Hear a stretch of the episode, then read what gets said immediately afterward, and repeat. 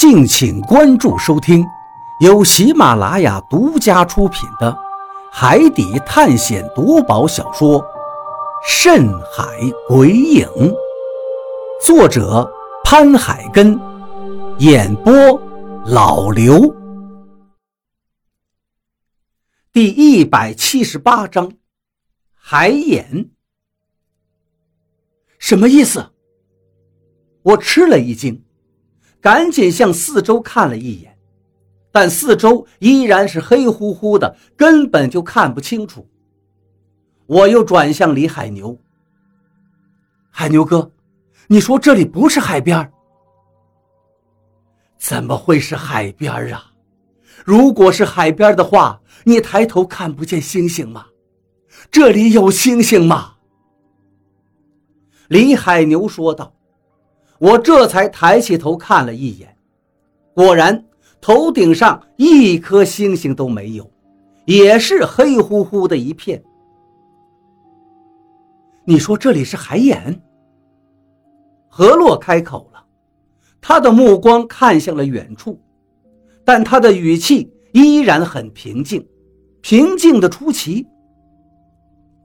是啊，这里就是海眼。这里是一个巨大的洞穴，天然形成的。本来没有来这里的路，但是有人开凿出了到这儿来的路。二叔呢？我二叔呢？海牛哥，我二叔不是跟你在一起吗？我急切地问道。李海牛并没有直接回答我，只是把身体换了一个相对舒服的姿势。把手里面的家伙放到一边的沙地上，这才指了指眼前黑乎乎的水面，说道：“他钻进海眼里去了。”我吃了一惊，钻到海眼里去了？二叔怎么会钻到海眼里去了呢？他有什么想不开的，要钻到这海眼里呢？这里就是仙山。仙山的宝藏就在海眼下面，想要得到宝藏，就得进到海眼里。可惜呀，我是下不去了。李海牛拍了拍自己的腿，说道：“那二叔是不是，是不是根本就没有中诅咒？”我犹豫了一下，终于还是问出了这个问题。李海牛看了看我，忽然间笑了起来：“哈 哈哎呀，看来你应该是知道了，小雨，你二叔没有中诅咒，但是，但是这是一个善意的谎言。”听了李海牛的话，我的心立刻沉到了底。他们几个人的说法都一样，看来二叔就是在骗我。他果然是在骗我，他根本就没有中什么诅咒。小雨，如果你二叔不这样做的话，你会把海图拿出来吗？毕竟你爷爷有话留下来。李海牛对我说道。我心中一阵翻腾。是啊，我都忘记了我爷爷留下有话。其实那时候我还小，虽然爷爷留下的有话，但是我根本就没有放在心上。如果二叔问我要海图的话，我应该会直接就给他了。但是也有可能因为危险不给他，可是这样的几率是很小的。我觉得二叔这么做实在是多此一举。事到如今，我也不抱怨二叔了。现在我最担心的就是他的安危。跳进了海眼里有多危险，我不知道。但是从到这个岛上到现在，我们已经经历了多少危险？哪一次不是死里逃生啊？二叔现在，你也别怪你二叔，小雨，你二叔其实还是爱你的。有些话。我说我不知道，你信不信？在，哎，算了吧，还是等你二叔跟你讲吧。李海牛欲言又止，最后还是把话吞了回去。接着，他的目光就转向了水里。也不知道你二叔现在怎么样了。如果我不是受伤了，我还可以帮他。李海牛又叹了一口气，我不由得愣了一下。你的意思是说我二叔现在有危险？从他的话里，我听出了这个意思，赶忙着急地问道。李海牛把身体转了过来，指了指自己的腿，我这才看见他腿上有一个巨大的创口，足有拳头那么大，好像是被什么东西给咬的。虽然血已经止住了，但是那伤口却被水泡的有些发白。你这是？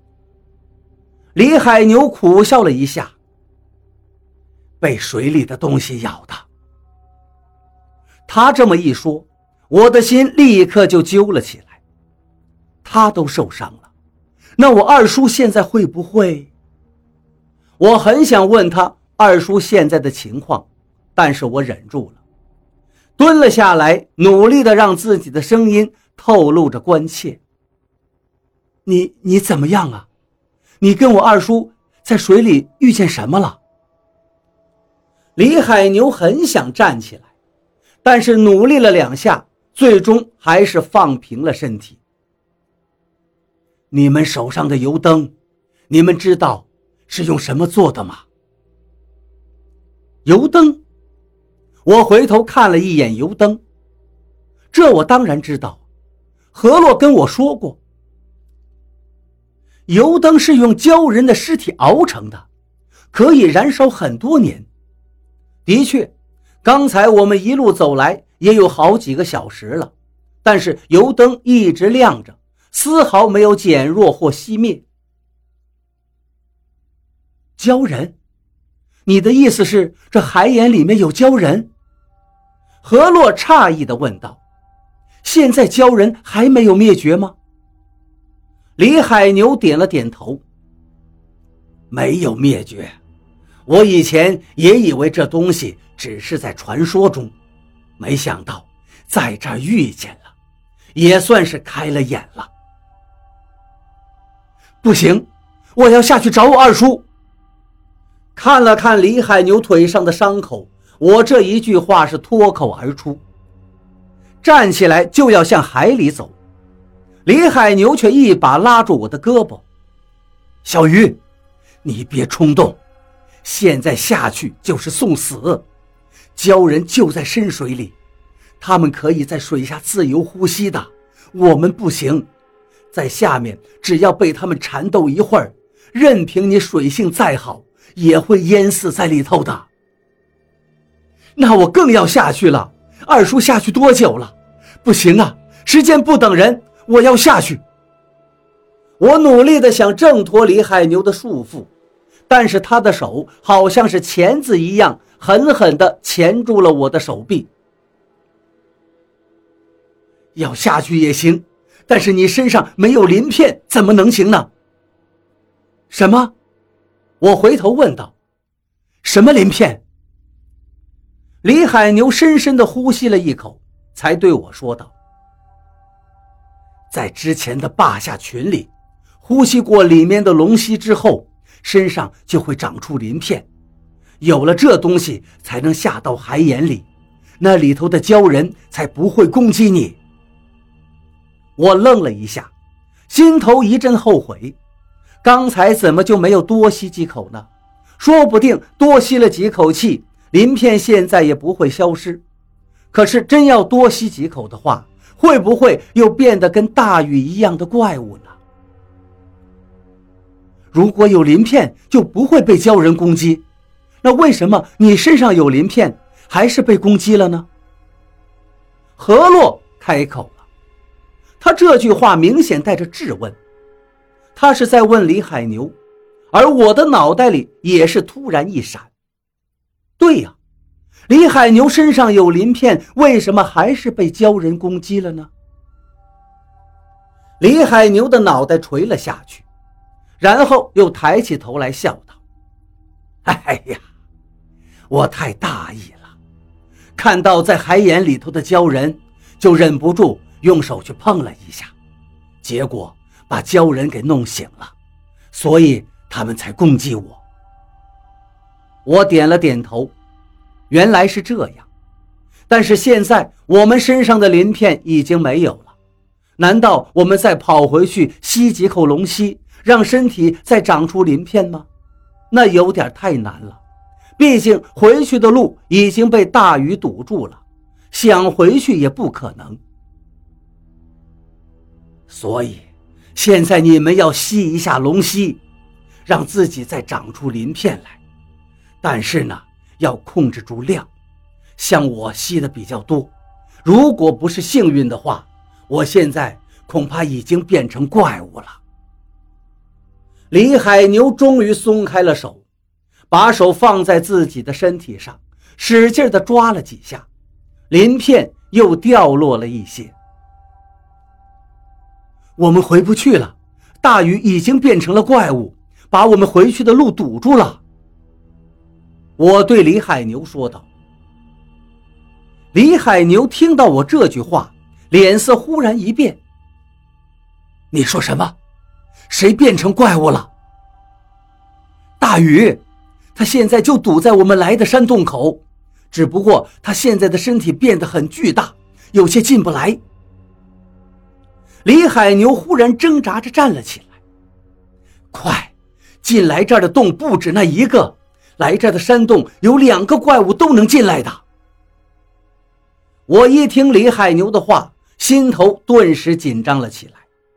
反而是何洛依然很平静，他拉住了我的手，往后退了几步，和李海牛拉开了一些距离。如果他进来的话，肯定有动静的。我现在想看看这个巨大的山洞的真容。何洛的话一说完，手臂一抬。无数幽蓝的小光团就从他的袖子里飞了出去，密密麻麻地飞向了四周。这些幽蓝的小虫子飞得很快，眨眼间就四散开去，飞得很远了。再一眨眼，虫子身上的蓝光渐渐的有些模糊。只用了半盏茶的功夫，那幽蓝的光团就在我们的视线里渐渐消失了。何洛深深的吸了一口气，果然是一个巨大的空间，很大。我的虫子到现在也没有飞到它的边际。何洛的话刚说完，一声牛吼声就响了起来。